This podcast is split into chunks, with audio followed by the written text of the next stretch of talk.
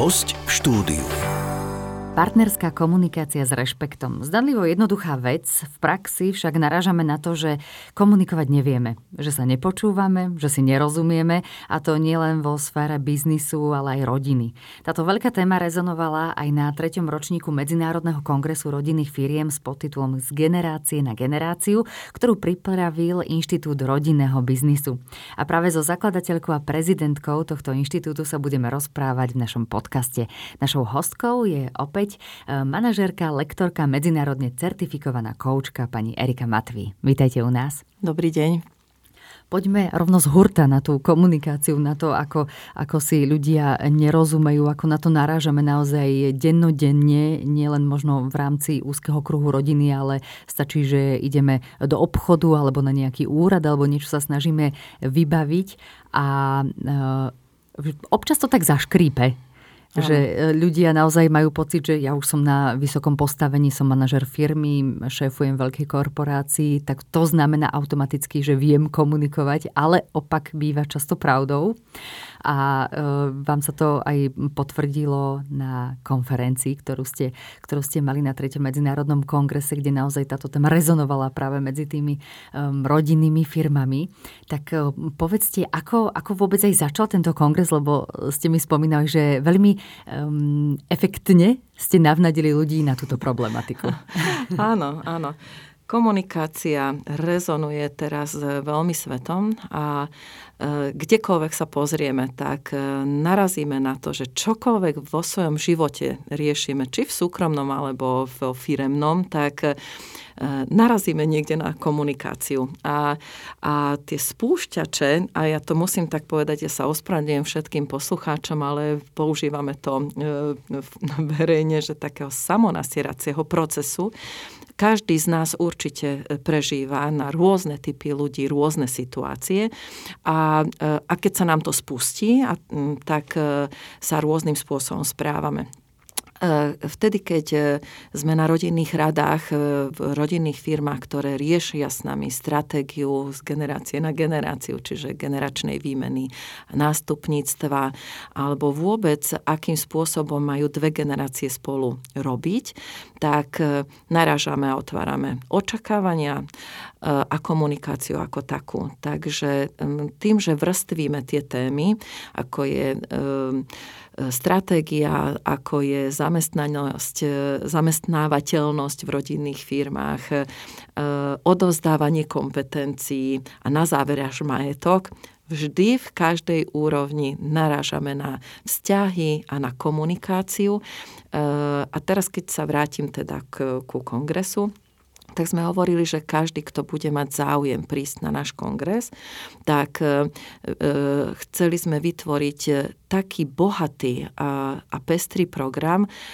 ktorý z každého ako keby toho 360 stupňového pohľadu na jedinca, ktorý je členom e, firmy a rodiny, e, dostane ako keby inšpiráciu a a, a ja som tak dúfala tajne, že aj odpoveď alebo návod alebo nejaké praktické ako keby e, nástroje na to, aby aby sa zamyslel, lebo to nie je o tých druhých ľuďoch, je to vždy a vždy o mne.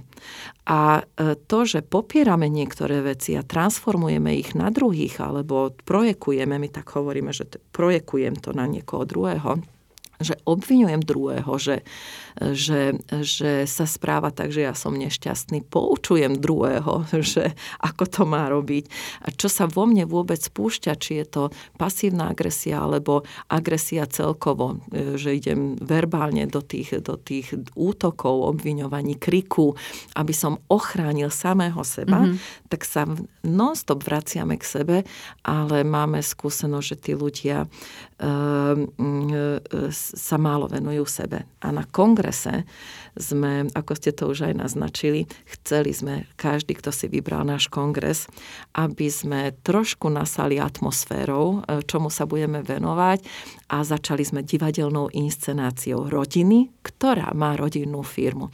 Takže sme tam pouvoľňovali emócie mm-hmm. a ukázali sme, ako to vidíme v priebehu 25 minút. Herci zahrali jeden rozhovor pri kuchynskom stole mm-hmm. členov rodiny aj s ich vnútornými monológmi čo mohlo byť veľmi zaujímavé pre generácie. E, počuť, ako to vlastne, čo sa odohráva vnútri jednotlivých členov rodiny, keď prichádzajú na stretnutie e, s otcom, s mamou alebo s deťmi.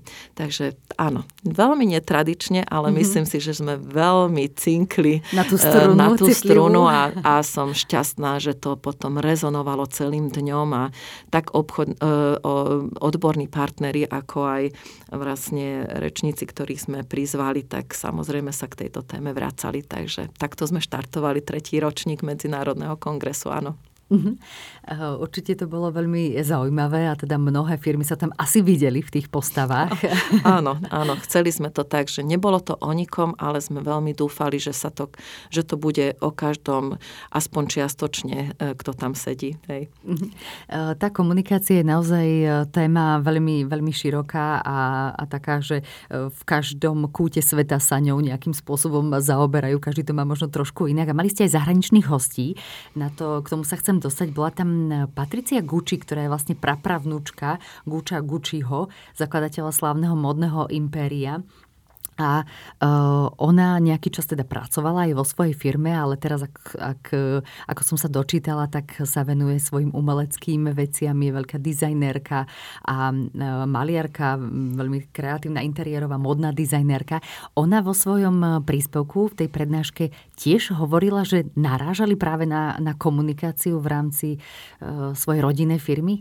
Áno celý ten program sme zostavili tak, aby sme priniesli rodinným firmám e, obrázok o tom, že ak je chybná komunikácia v rodine, môže to dopadnúť rôzne bez ohľadu na to, aký máte majetok a meno. Uh-huh. A e, Patricia tým, že prijala pozvanie, tak, e, a vedela, že prichádza na kongres rodinných firiem, tak iba tak e, trošku ako keby otvárala, otvárala to, akým spôsobom komunikovali a odozdávali si vlastne e, vo svojej rodine e, znalosti a, e, a, a ako pracovali. Ako detko nebol úplne čistý detko, jej detko, ale, ale že proste akým spôsobom vyžadoval od nich plnenie úloh a pri vianočnom stole s nimi komunikoval o tom, z čoho sa koľko predalo a ktorý ktorý tovar je dobrý a ktorý nie a, a tak ďalej. Ale s takou láskou spomínala Patricia na to a bolo vidieť aj z tých emócií, že nie veľmi rada sa púšťa do, tých, e, do toho obdobia e, bez ohľadu na to, koľko máte totiž to rokov trauma zostáva traumou. A to, že pred 30 rokmi potom priniesli rozhodnutia, e, rozhodnutie členovia rodiny, e, bolo to na úrovni jej otca, že predajú svoju firmu a obchodné podiely, a jej otec vlastne predal obchodné podiely, bez ohľadu na to, že by to ktokoľvek komunikoval z tej generácie s nástupcami, čiže s Patriciou a s jej bratrancami, tak to malo na ňu takýto dopad. Mm-hmm. A a chceli sme ukázať rodinným firmám, že ak sa a, a Patricia to aj povedala, že veľmi ju to aj ranilo a dodnes ju to mrzí, že, že to s nimi, že to oni dostali ako hotovú vec. A neboli prizvaní k týmto rozhovorom. A, a, a z toho mi celého vlastne vychádzalo, keď som sa s ňou rozprávala a mala potom aj tlačovú konferenciu a, a stále viac a viac sa otvárala, napísala, mala potrebu napísať z vlastného uhlu pohľadu knihu, ako to tam bolo a ako to z jej uhlu pohľadu prebiehalo, tak je tam za tým veľká doživotná trauma, ktorú nespracovala dodnes. A toto bol message, ktorý som chcela odovzdať rodinným firmám. Ak nebudú komunikovať transparentne, ak si myslia, že e, komunikácia dobrá komunikácia s nástupcami alebo celkovo v rodine je automatizmus. Ak používajú veľa slovíčok, však by to mal vedieť, však hádam to počul, však hádam není blbý, však vidí, ako to robíme, však hádam vie, je môj syn alebo je môj otec, že čo chcem, tak to môže takto dopadnúť. A veľmi častokrát to takto aj dopadne, že tie rodiny sa pohádajú, lebo automatizmy typu však som si myslel, však ty mm-hmm. vieš, mal by si vedieť, e, to ne, nepredurčuje nič dobré. Patricia nám to aj ukázala a e, podľa toho, do aké hĺbky chcela ísť, alebo nešla, e, to dokazovalo aj presne to, že nemá to spracovanie, nie je po, po tých x rokoch s tým OK a, a, a nie je to v poriadku. Takže mám nádej, že tento mesič si rodinné firmy z toho zobrali. Uh-huh. Na druhej strane e, bol tam aj e, podnikateľ e, Štefan Hip, ktorý je teda z ďalšej rodinnej firmy s globálnym portfóliom, naozaj, že majú viac ako 400 produktov a o ňom je známe teda, že je jednak vášnivý podnikateľ, ale aj odborník na ekologické poľnohospodárstvo a, a také tie témy udržateľnosti. On na druhej strane dal takú tú správu svetu, že keď sa komunikuje dobre a transparentne, je to cesta, ako z malej rodinnej firmy sa môže stať naozaj celosvetové až impérium? Áno. D- e, druhý ako keby opozit sme priniesli a preto sme takto aj, to bola úplne že cieľená záležitosť, ako sme chceli naskladať výber hostí, e, bolo, že napriek tomu, že na Slovensku sa sa ako keby ohadzujeme slovíčkami hodnoty, hodnoty vo firmách, hodnoty rodín, hodnoty e, e, ľudí a tak ďalej. Ľudia, málo kedy som to videla, že to aj žijú. Že to žijú vo firmách a v rodinách. E, Štefana som zažila pred troma rokmi na jednej obrovskej konferencii, kongrese tiež Medzinárodnom kongrese v Polsku, kde som sa s ním zoznámila a mal prekrásnu prezentáciu o rodinnej ústave, o ktorej sme sa rozprávali minule, ako im zachránila rodinu a ako z generácie na generáciu vlastne um, sa vlastne odovzdávajú to, to know-how, to nadšenie pre pre správne veci z ich uhla pohľadu. A tým nadšencom pre ekológiu sa stal ešte jeho detko a potom mm-hmm. naozaj veľmi slávnym menom pre ekologické polnohospodárstvo bol jeho otec a on vlastne ťaha túto veľmi podstatnú hodnotu, ktorú on žije každou svojou bunkou a o tom nám prišiel ho aj, aj povedať. Jeho prednáška bola naozaj odborná, bola hlboká a hovoril hlavne o tých hodnotách a kde sa vlastne všetky tie hodnoty e, transformujú a pretavujú v jeho práci, v komunikácii so zamestnancami, e, v jeho žití ako takom, ako to vyzerá potom s jeho produktmi a že absolútne nemá problém postaviť sa pred televíziu, ukázať svoju tvár a povedať, ručím svojim menom za kvalitu svojich produktov. Povedzte mi, koho ste takto videli vystúpiť, že sa takto postaví celosvetovo pred svoje produkty. Robí to určite aj niekto iný, mm-hmm. ale nám tu v našich končinách Štefan je jedna taká známa osoba, že nemá problém sa postaviť a svojou, svojim menom a tvárou ručí za kvalitu svojich produktov. Veľmi hlboká, kvalitná prednáška to bola prezentácia Štefana Pána. A to aj e, ako veľmi je ľudský, nám ukázal aj tým, že e, ráno sme bežali pre ňo na letisko do Viedne o 10. o pol 12. o štvrt na 12 vystupoval a o druhej mu letelo lietadlo späť. Mm-hmm. On prišiel na otočku k nám na kongres, aby sa prihovoril našim rodinným firmám bez nároku na honorár, bez nároku na to, aby sme, e, e, aby sme mu preplatili cestovné. A, ja, a, a toto je pre mňa to, že ak niekto hovorí o hodnotách, o ktorých prednáša, tak ich aj žije, lebo toto tiež bola jedna ako keby z vecí ich hodnot, ako to žijú. A to je čestnosť. A mm, nesmierne inšpiratívny, hodnotný človek, E, takže áno, takže sme priniesli aj takéhoto, takéhoto e, zástupcu rodinné, rodinného biznisu, áno.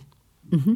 Mali ste tam aj hosti z Čiech, ak, ak sa nemýlim. Áno, áno. A oni sú tak teda aj kultúrne, aj um, um, rečovo sú k nám naozaj blízky, k nám Slovákom, tak vidno to aj na tých rodinných firmách a možno aj na tom štýle komunikácie, že máme možno podobné problémy, ako majú Česi, alebo vieme to uh, vyriešiť podobným štýlom? máme podobné problémy ako všetky rodinné firmy na svete. Áno. A s Čechmi máme ešte väčšiu podobnosť, že im aj rozumieme, čo hovoria, ak nie sme jazykovo zdatní nesmierne milá, láskavá, ľudská rodinná firma Grundových, ktorí nám prišli porozprávať o tom, že ako Jiří prevzal už po svojom otcovi a dedovi firmu, ktorá vyrába koberčeky do kúpeľní. Čiže ak máte kúpeľňu a máte tam koberček, je veľká pravdepodobnosť, že to môže byť z tejto firmy. Ako nesie ďalej tiež e, vlastne tú líniu, tiež majú spísanú rodinnú stavu, ktorú hovoril o tom, že, že ju majú spísanú ako vlastne vybudovali e, a postupne rozvíjajú svoju firmu a so svojím bratom, tým, že majú nastavenú komunikáciu aj cez rodinnú ústavu, budujú tie, ako keby aj, aj iné odvetvia, majú golfový rezort a tak ďalej. Čiže e, išli aj do iných e, biznisových plánov a projektov, ktoré majú dobre a manželka Eva nezahála, popri manželovi sa pustila do čarovného, krásneho projektu e, filantropie. A túto časť sme tiež chceli priniesť rodinným firmám že dá sa to robiť e, cieľene, dá sa to robiť projektovo s obrovským výtlakom, lebo a preto sme chceli, aby prišla rodina Gruntových, lebo e, moja skúsenosť je, že v každej rodinnej firme, ktorej fungujem a s ktorou som v kontakte, pomáhajú niekde v regióne e, umelcom, detičkám, športovým klubom, seniorom, domov dôchodcov a tak ďalej. Mm-hmm. To srdce tam je obrovské. Robia to intuitívne, keď niekto príde a vidia v tom ako keby podporu, veľmi radi dajú. Hej, takáto je moja skúsenosť s rodinnými firmami, mm-hmm. ktorými fungujem.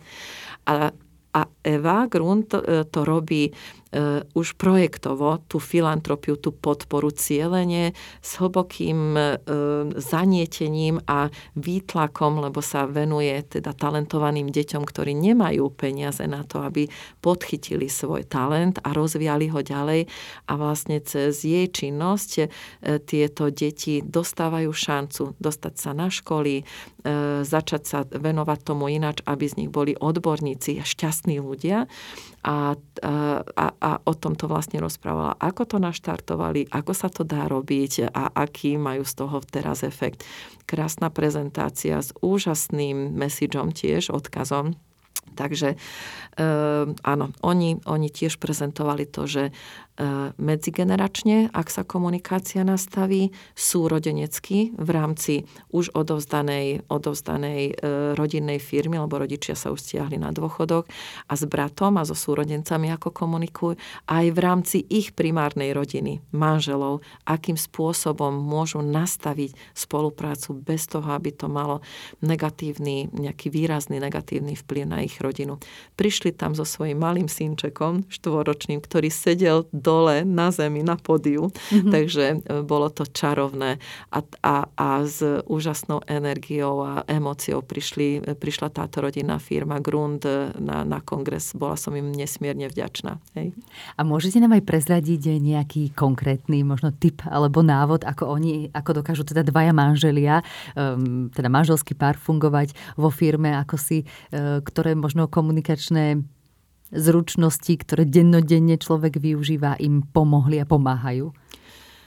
Neocnelo to na kongrese, lebo toto sme sa nepýtali, mm-hmm. a, ale pri rozhovoroch s nimi e, sme tieto veci otvárali. Komunikácia bola samozrejme pri nastavovaní ich, e, ich e, generačnej výmeny veľkou témou.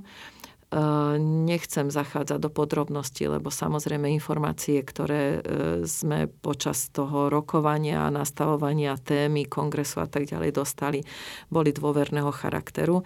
A nastavenie komunikácie a toho, ako budú v jednotlivých e, oblastiach, keď narazia na niečo, že niekoho sa niečo dotkne, postupovať a shodli sa na tom a aj to spísali do tej rodinnej ústavy vtedy, tak e, im veľmi pomohla.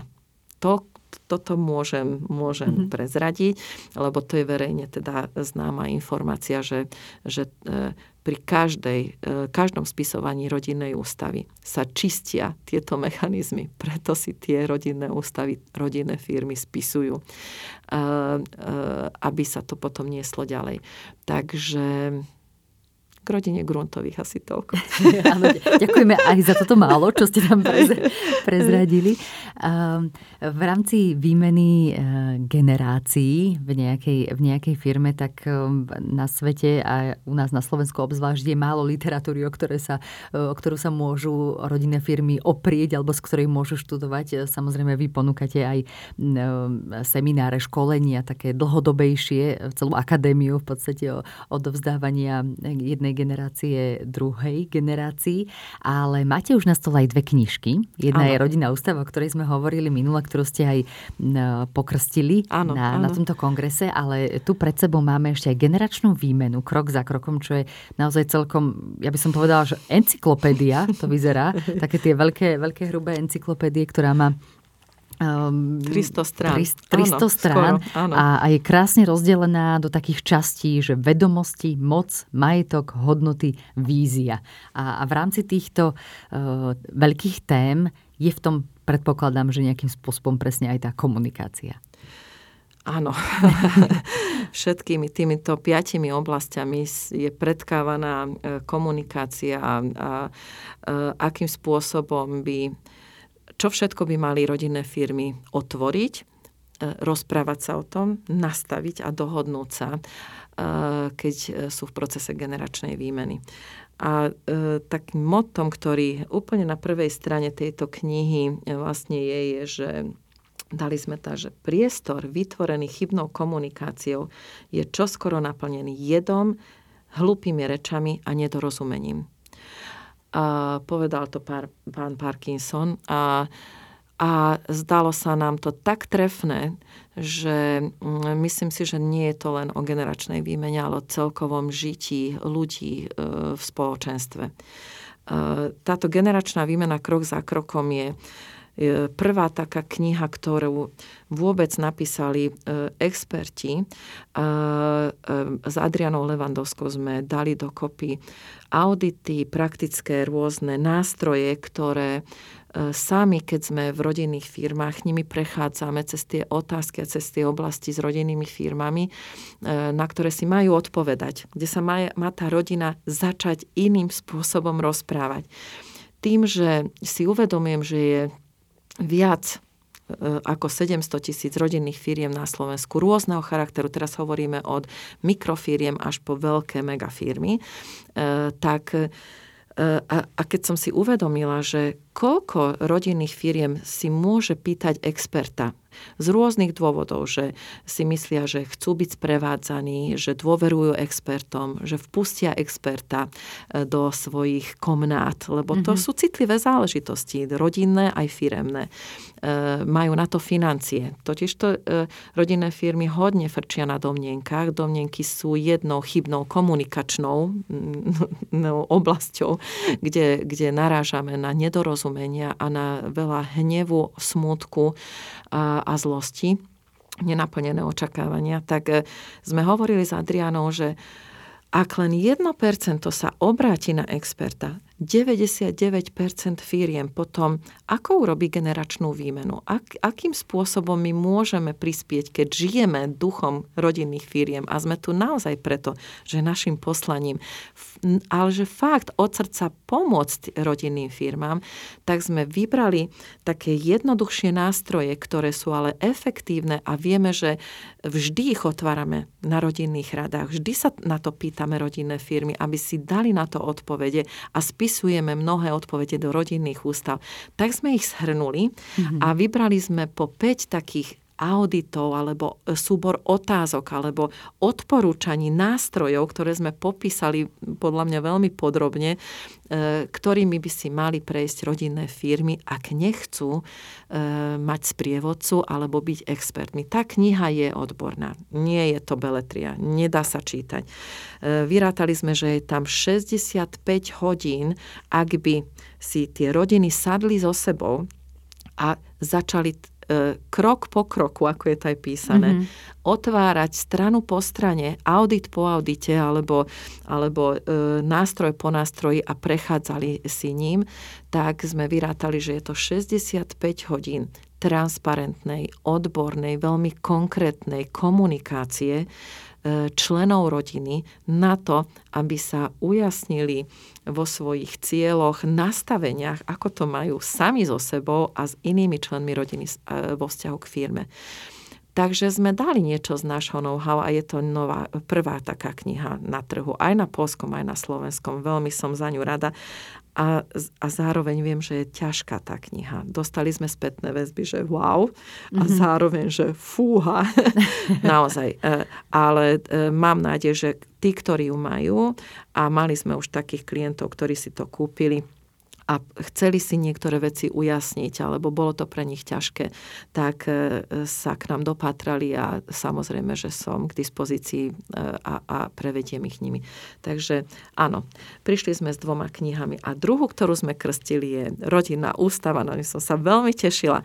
A tiež takýto, takáto publikácia nie je na trhu. Takto mm-hmm. spísaná rodinná ústava od toho, odkedy rodina, e, čo to vlastne je, e, čo v nej má byť, nejaká história cez príbehy rodín, ako si poradili s jednotlivými otázkami, aký to má dopad, až cez praktické ako keby ukážky, tak e, som veľmi na to hrdá, pyšná, že tým Inštitútu rodinného biznisu prišiel s dvoma takýmito krásnymi publikáciami na podporu rodinných firiem, aby tie firmy naozaj prešli z generácie na generáciu, lebo to fakt nie je jednoduché. Mm-hmm. Je to komplexná téma, ano. samozrejme, aj, ako, ako aj fyzicky vyzerá tá kniha, že je ťažká, nie je. obsahovo. Áno. Takže, ano. ale sto, stojí za to uh, mať ju uh, vo svojej knižnici, ak naozaj ste rodinná firma, ktorej záleží na tom, aby ten rodinný biznis pokračoval aj u mladších generácií, aby tá výmena naozaj prebehla čo najlepšie.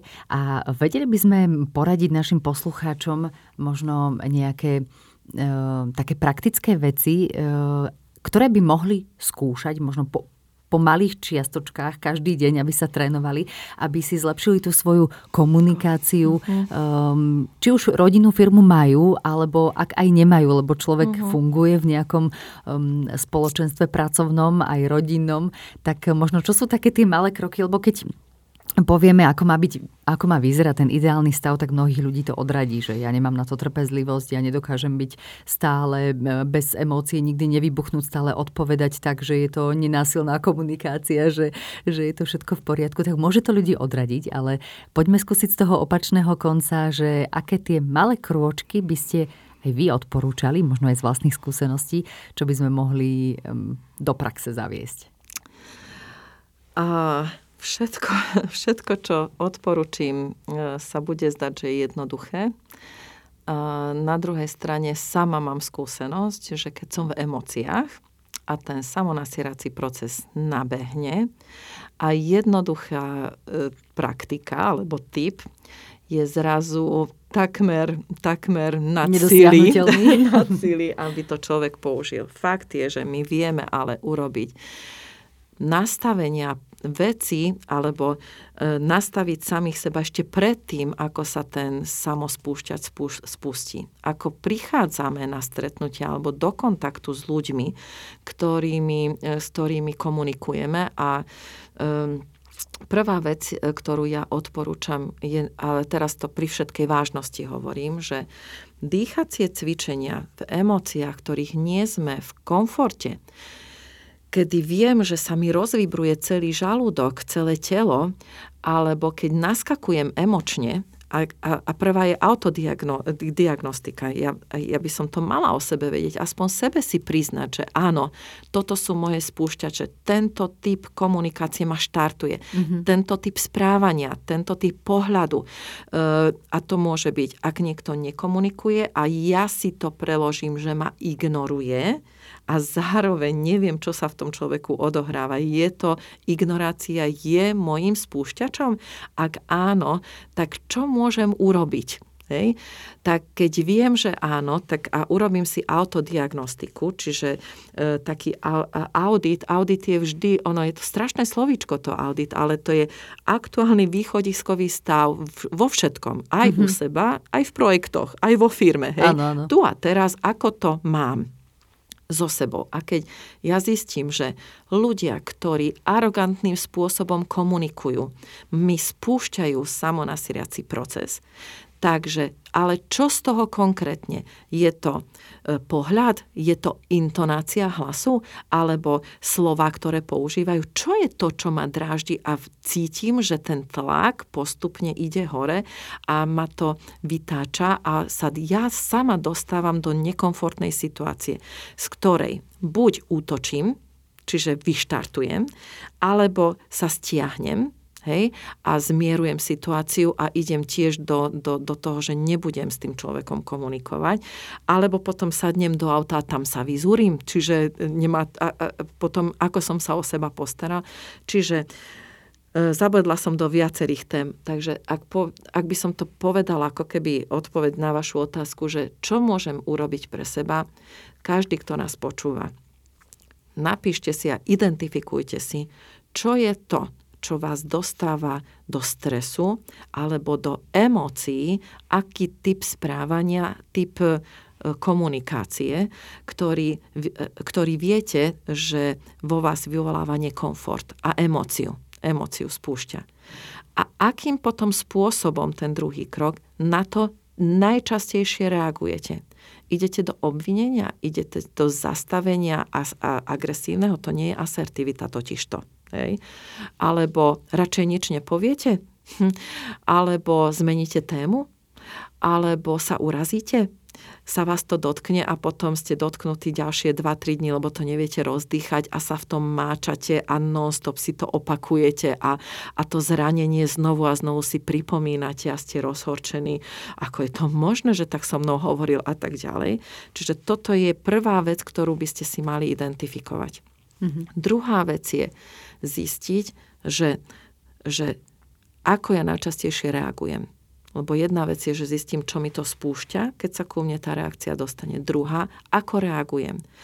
A tretia vec je, to sú tie dýchacie cvičenia, ku ktorým som povedala, že teraz úplnou vážnosťou Dýchacie cvičenia okrem toho, že, že e, trošku stabilizujú náš nervový systém a vnútorné rozpoloženie v strese, nám vytvára aj priestor na to, aby sme si v tých mikrosekundách rozmysleli, akým spôsobom čo najviac rešpektujúcim seba aj toho druhého budem vedieť reagovať. Aby to nebola okamžitá reakcia z prvej Hej?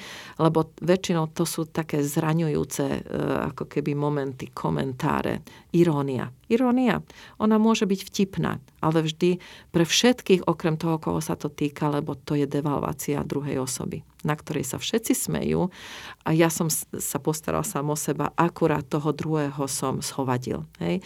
Čiže, ale keďže mi to dlho fungovalo a, a, a v, vedel som sa zachrániť v daných situáciách, tak som sa to naučil, že keď sa dostanem do nebezpečnej situácie pre mňa, nie som s tým OK, nepáči sa mi, ako sa niekto ku mne správa, alebo komunikuje, alebo ma nepočúva, tak mi irónia pomáhala, tak to používam. Aj keď som dospelý, aj keď som v náročnom procese, aj keď je to môj otec, napríklad, alebo moji rodičia, a tam sa vlastne spúšťajú dosť silné agresívne potom reakcie aj staršej generácie, aj mladšej. Komentáre. Komentáre, zdržať sa komentárov, zdržať sa cynizmu, irónie. A tie dýchacie cvičenia na to pomáhajú. Komentáre.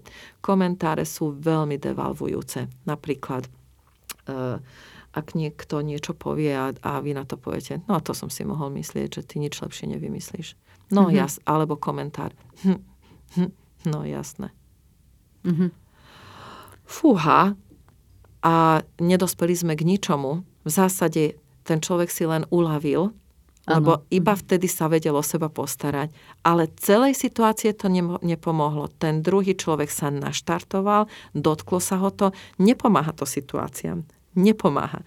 A, ale ľudia to veľmi často používajú tak, e, takže dýchacie cvičenia naozaj vážne hovorím, veľmi pomáhajú.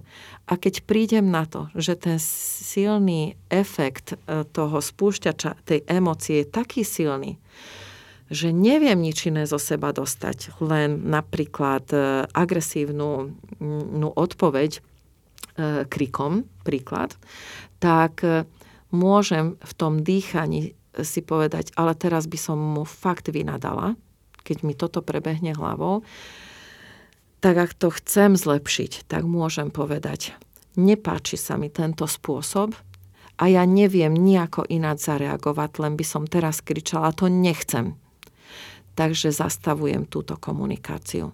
Môžeme sa prosím vrátiť k nej neskôr, musím to rozdýchať, lebo nechcem takto pokračovať. Ja môžem vedome komunikačne zastavovať rešpektujúcim partnerským spôsobom s tým, že vyjadrím svoju emociu, ale hovorím o sebe, nie o tom človeku. Ty si taký a onaký, prečo takto so mnou hovoríš? E, nedovolím, aby si so mnou takto hovoril a tak ďalej, lebo to je o ňom. Môžem mm-hmm. o sebe hovoriť. Spôsob, akým so mnou hovorí, sa mi nepáči a ja nechcem takto ďalej pokračovať. Čiže môžem hovoriť o sebe, vrátiť sa k sebe a postarať sa o to, aby ja som začal byť rešpektujúci a partnerský a keď ten druhý nie je, tak to môžem zastaviť. Toto sú tie prvé kroky, ktoré odporúčam a naozaj viem, že to pomáha aj zároveň dodám jedným dychom, že aj viem, že to vtedy v tých emóciách nie je až také jednoduché, ako sme si to teraz povedali. Áno, je to, je to veľmi náročné, ale zároveň treba povedať, že emócie sú v poriadku. Môže áno, sa tak áno. cítiť, človek môže byť aj nahnevaný, môže byť aj eh, zranený, môže byť smutný, je to v poriadku, ale tak, aby sme pritom neubližovali ani sebe, ani ľuďom okolo, okolo seba, tak, alebo veciam okolo hej. seba. A eh, to je také aj to klasické, že sme zvyknutí hovoriť, ja to tiež tak hovorím napriek tomu, že viem o tom, že sa to nemá, že poviem, že si ma nahneval. Mm, že, a, to je, je auto, a to je obvinujúce, Áno. presne mám povedať, ja som nahnevaná, teraz sa takto cítim, naozaj mi to nepríjemné, nahnevala som sa, ale presne to, že ja som sa nahnevala, nie, že ty si mi to spôsobil, že to sú presne také tie veci, ktoré, keď príde tá krízová situácia, nám vyfučia z hlavy, ale e, cieľ je, aby sme vedeli sa na seba trošku pozrieť e, zvonku a keď už aj nevieme zmierniť tú emociu, tak aspoň ju popísať, že áno, teraz sa takto cítim, e, teraz potrebujem toto. A Opäť sa dostávame vlastne k tej komunikácii, takej tej rešpektujúcej a otvorenej, že vedieť aj sami seba takto zoskenovať, zauditovať, ako sa cítim, čo mi to spôsobuje a, a ujasniť si možno, že aj to, že čo ten druhý mi chce, chce povedať, že tiež je v poriadku povedať, ako som to pochopil, alebo pýtať sa, že či, či to takto myslel, lebo tuto je veľ, veľké... Mm, veľký prameň nedorozumení, že Aha. si to neujasníme, že či táto veta naozaj bola myslená takto. Overovanie je základ, ktorý učíme. Overovacie otázky. A overovacie otázky znovu vychádzajú sa zo seba. Čiže ak vy mi niečo hovoríte, tak ja to môžem overiť následovne. Môžem povedať, e, to, čo ste mi teraz povedala, ja som tomu porozumela takto takto a takto. Dobr, máme to rovnako? Mm-hmm. Takto ste to vymyslela? A vy mi môžete po, potvrdiť a povedať, áno, presne takto, alebo mi môžete povedať, túto a túto časť áno, ale Erika, táto časť, myslela som to ináč. Je to overovanie. Ak ja niečo hovorím, a chcem si to u vás overiť a teraz e, sme e, napríklad v pracovnom procese alebo v, v situáciách, kedy dávame napríklad inštrukciu, tá inštrukcia znie tak hlúpo, ale dávame ju niekedy aj doma deťom. Hej? Mm-hmm. A chcem si overiť, že či ten človek bude správne postupovať, alebo tak, ako ja by som potrebovala, aby postupoval, tak mojou úlohou je klásť overovacie otázky. A môžem povedať aj dieťaťu, aj zamestnancovi, aj otcovi, keď sme v práci, môžem sa opýtať, Teraz som e, popísala, ako by to, že čo potrebujem. Môžeš mi prosím ťa zopakovať, ako budeš postupovať, alebo môžeš mi povedať, ako budeš postupovať, keď, sa, keď ja teraz odídem a ty budeš robiť tú úlohu, alebo v práci, e, alebo doma. Môžem povedať, e, môžeš mi, synček, prosím ťa povedať, ako to urobíš, e, ja som ti popísala, ako sa to má. A môžeš mi povedať, čo si si z toho zapamätal, že môžeme to dať do ľudskej reči, ja vám to teraz tak veľmi z, z zostručene hovorím, overovanie. Ako som ja bol zrozumiteľný. Nie, či ten druhý je dostatočne múdry na to, či tomu porozumel, ale či ja som bol zrozumiteľný a keď viem o tom, že si treba overovať, tak by som sa ja mala spýtať. Dobre som tomu porozumela, môžem si to overiť, či je to v poriadku. Častokrát to ľudia veľmi intuitívne robia smerom k úradom, alebo vtedy, keď si mm-hmm. overujú telefónne čísla, e-mailové adresy v telefonátoch. Hej. Môžem vám to prečítať, dobre som si to zapísal a to je ten správny spôsob. A tá druhá mm-hmm. strana vám, vám potvrdí, áno, áno, je to dobre, tak čakám na váš mail. No toto isté, toto isté, s týmto istým zámerom by sme to mali robiť aj v komunikácii. A tie dorozumenia by samozrejme vznikali o mnoho menej. Overovacie otázky, výborná vec. Je to tiež jedna zo zručností, ktoré odporúčam učiť všade, v rodinách, ale aj vo firmách. Hej. Uh-huh. A nebať sa to aj e, takúto overovaciu otázku samozrejme s patričnou intonáciou, nie s nejakou vyčítavou. E, Určite. Aj smerom nahor, teda možno šéfovi alebo nadriadené môže tiež v poriadku spýtať sa, že či som správne pochopil toto a toto rozhodnutie alebo toto a toto zadanie. A, a, a v jednom môžem povedať, že to, čo som hovorila pred chvíľkou, to nebola náhoda. Či Čiže nie s ironickým potom, ona s komentárom, a, a, ako napríklad vo firmách to býva. No, môžeš mi to prosím ťa zopakovať, čo som hovoril, lebo u teba to je dosť časté, že to e, tak nerobíš. Tam bola aj irónia, mm-hmm. aj, aj komentár, ktorý je zbytočný, lebo ten človek sa zat, zamk, zatvorí, e, spustí sa mu tam emócia, je to devalvačné a je tam veľká pravdepodobnosť, že odpovie vám, ale za akou emóciou bude robiť tú danú záležitosť, činnosť. Či v práci alebo doma. Je to úplne zbytočné. Kontaminuje to dobré nastavenie na, na, na, na atmosféru, na výkon a tak ďalej, na náš vzťah, na správanie. A čo si on, ten človek o nás potom myslí. My chceme byť e, vedúci, chceme byť šéfovia a chceme, aby nás ľudia uznávali a rešpektovali a pritom to robíme častokrát devalvačným spôsobom na druhého človeka. A potom očakávame, že, že, že sa budú na nás dívať ako na lídra, no nič lídrovské v tomto nie je. Hej? Že, e, takže, takže komentáre, e, ignorácia ani v overovaní vôbec si myslím, že by nemala mať miesto v našej komunikácii. A je mhm. veľmi častá. Áno, aby to bola naozaj taká tá rešpektujúca partnerská komunikácia, tak tam to ne, nemá naozaj miesto a čím viac si to budeme trénovať každý deň e, sami na sebe, teda že začneme od seba, tak tým to bude naozaj jednoduchšie a budeme si viac rozumieť. Ešte jedna vec, tiež je to veľmi ťažké, ten, kto má veľa emócií a ten, kto kto chce argumentovať a chce niečo presadiť, to je skákanie do rečí tiež to nemá s rešpektom nič spoločné. Je to e, valcujúca e, emócia toho druhého, e, na toho druhého. A vtedy umenie mlčať a nechať dokončiť myšlienku toho druhého, neskákať mu do reči, je tiež pre toho partnera alebo pre toho človeka veľmi náročné, ale tiež dýchacie cvičenia pomáhajú a, a nechať dokončiť myšlienku toho partnera komunikačného povedať, aby ja som potom mohol na to nadviazať, je umenie. To, to naozaj nie je také jednoduché, ako tom hovoríme, ale nesmierne to devalvuje komunikáciu. A potom nič iné nepočúvate, či v kuchyni od rodičov, či medzi súrodencami, alebo v zamestnaní, ako e, vám e, ľudia hovoria. Nechaj ma dohovoriť, ešte som neskončil, Pre, neskač mi prosím ťa do reči reči. Automaticky dávate výhybku v komunikácii a nefokusujete sa na to, čo ste potrebovali poriešiť, lebo spúšťate tam toľko negatívnych emócií, že tí ľudia z miesta hnevu a dotknutosti začnú reagovať na danú situáciu. Čiže je to predurčené na to, že to až tak dobre nemôže skončiť. Uh-huh. A čo tá opačná situácia, že niekto odmieta komunikáciu, ale vám povie, uh, buď ticho, nebudem sa s tebou o tom baviť, uh, toto nechcem riešiť. OK. Za tým môže byť nejaký, nejaký spúšťač a nejaký príbeh. Každý človek, ktorý stojí pred vami, má za sebou históriu, skúsenosť, e, zranenie, o ktorých my nemôžeme tušiť. Z nejakého dôvodu to hovorí. Čiže našou úlohou je nasadiť si detektívny klobúk a skúmať, čo sa tam deje. A môžeme sa pýtať, miesto toho, aby sme nálepkovali. No jasné, No s tebou sa nedá. No tak to je jasné, to je to tvoj typický spôsob riešenia situácií, nehovoriť, no super. Hej? E, takže hádžeme komentáre. Mm-hmm. Ak niekto potrebuje, a teraz našou úlohou je zisťovať, čiže ten detektívny klobúk nám slúži na to, aby som zistila. Nechce sa o tom vôbec rozprávať, alebo potrebuješ na to čas.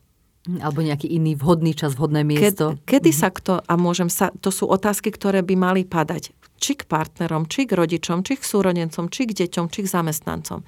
A by sme sa mali opýtať, kedy sa k tomu môžeme vrátiť, lebo pre mňa a pre našu rodinu, alebo pre nás dvoch v našom vzťahu, alebo v tomto projekte je to dôležité, aby sme si k tomu sadli. Potrebujeme sa o tom porozprávať, lebo potrebujeme sa dohodnúť. Potrebujeme nájsť ďalšie kroky, riešenie. Som zvedavý na tvoj názor. Kedy si k tomu môžeme sadnúť? Niekedy, keď vytvoríme ten priestor, že ten človek môže povedať, že neskôr, tak nám aj častokrát on ako keby sa trošku otvorí a povie. Teraz nie som schopný o tom hovoriť, lebo a nám povie ma mhm. naštvalo na tebe to a to. A to nie je o tom, aby ja som sa za, začala brániť. Ako si mi to povedala? Aby som povedala, prečo? Ako som to povedala? Však ja som nič, ja som chcela len to a to, lebo to ešte viac zablokujeme toho človeka. Ale môžeme povedať, OK, e, tak sa vráť, nekomentovať to. Tak kedy sa k tomu môžeme vrátiť? Zopakujem otázku. Zajtra mi povie partner napríklad. A môžem povedať, OK, tak zajtra. Do obeda alebo po obede. Vytváram priestor. Dobre, ďakujem, že si mi to povedal. Budem sa snažiť komunikovať to inač. Nie jemu vyvracať to, čo on počul. To je jeho percepciami, jeho ušami, mm-hmm. jeho spúšťačmi a zraneniami sa jeho to dotklo. Našou úlohou nie je mu to vyvrátiť, či má právo e, na tú legitimitu tej emócie. A toto ľudia robia. Zasahujú do nášho vnútra, či my máme právo to takto počuť. Hej. Miesto toho, aby sme povedali, fúha, to ma mrzí, o, nevedela som, že ten, tá moja intonácia na teba takto pôsobí, e, budem na to dávať pozor. Toto je pre mňa partnerské. Hej. Čiže môžem, ak niekto sa stiahol, nasadiť detektívny klobúk a skúmať, čo sa tam deje, alebo kedy to môžeme otvoriť. Mm-hmm. Tak e, ak by som mohla tak zhrnúť, že čo sú e, možno také malé, ale zároveň veľmi veľké nástroje v komunikácii, aj tej rodinnej, aj firemnej, celospoločenskej, sú vedieť e, sa na seba pozrieť trošku zvonku, teda si to tak zauditovať a vedieť, vedieť sa pýtať, vedieť aj možno popísať svoje, svoje emócie, vedieť veci predýchať áno, a dať si, dať si čas. Čas na to strávenie tej emócie, netreba ju hneď stopnúť, ale nechať si čas na to, že nami tá emócia možno prejde, ale aby nebola zraňujúca. Emocionálna plynulosť je veľká téma. A nerýpať sa v tom, nechať tú emóciu prejsť, lebo ona za chvíľu sa zmení. Ale môžem to komunikovať a ľudia to nekomunikujú. Čiže môžem povedať, že uh, vieš čo, neviem teraz o tom veľmi hovoriť, musím to rozdýchať. Mm-hmm. Daj, mi, daj mi trošku čas, vypýtať si ten čas pre seba. A, áno, a všetky tie body, ktoré ste povedali, určite veľmi, veľmi pomôžu. Aj pre daného človeka, sa tom cítiť bezpečne a vedieť partnersky komunikovať, ale aj pre naše okolie, aby nemali z nás chaos. Ľudia častokrát z našej komunikácii majú zmetok. Oni sami niekedy nevedia, ako sa k nám majú priblížiť. Ale my očakávame, že sa k nám priblížia partnersky. Ale zároveň okolo nás vybruje chaos a zmetok. Takže upratať si očakávania sami na seba, a vedieť ich komunikovať smerom aj k, k okoliu. Ja dúfam, že my sme pri tom upratovaní teraz aspoň trošku pomohli aj našim poslucháčom, tým, ktorí e, počúvajú náš podcast. Ja veľmi pekne ďakujem, že ste prišli dnes k nám do štúdia a mohli sme sa otvorene porozprávať o partnerskej komunikácii, e, rešpektujúcej, ktorá je dôležitá nielen v rodinných firmách, kde ste vy v prvom rade doma, ale naozaj vo všetkých sférach nášho života. Tak verím, že sme inšpirovali e, akýchkoľvek podnikateľov, zamestnancov, zamestnávateľov, skrátka aj bežných ľudí. veľmi dúfam aj ja, že to padlo na úrodnú pôdu každého, kto si, kto si vypočul náš rozhovor. Ďakujem veľmi pekne za pozvanie. Našou hostkou bola pani Erika Matví, expertka na stratégiu a riadenie v rodinných firmách na Slovensku, ktorá je zároveň zakladateľkou a prezidentkou Inštitútu rodinného biznisu. Počúvali ste podcast Poradcu podnikateľa.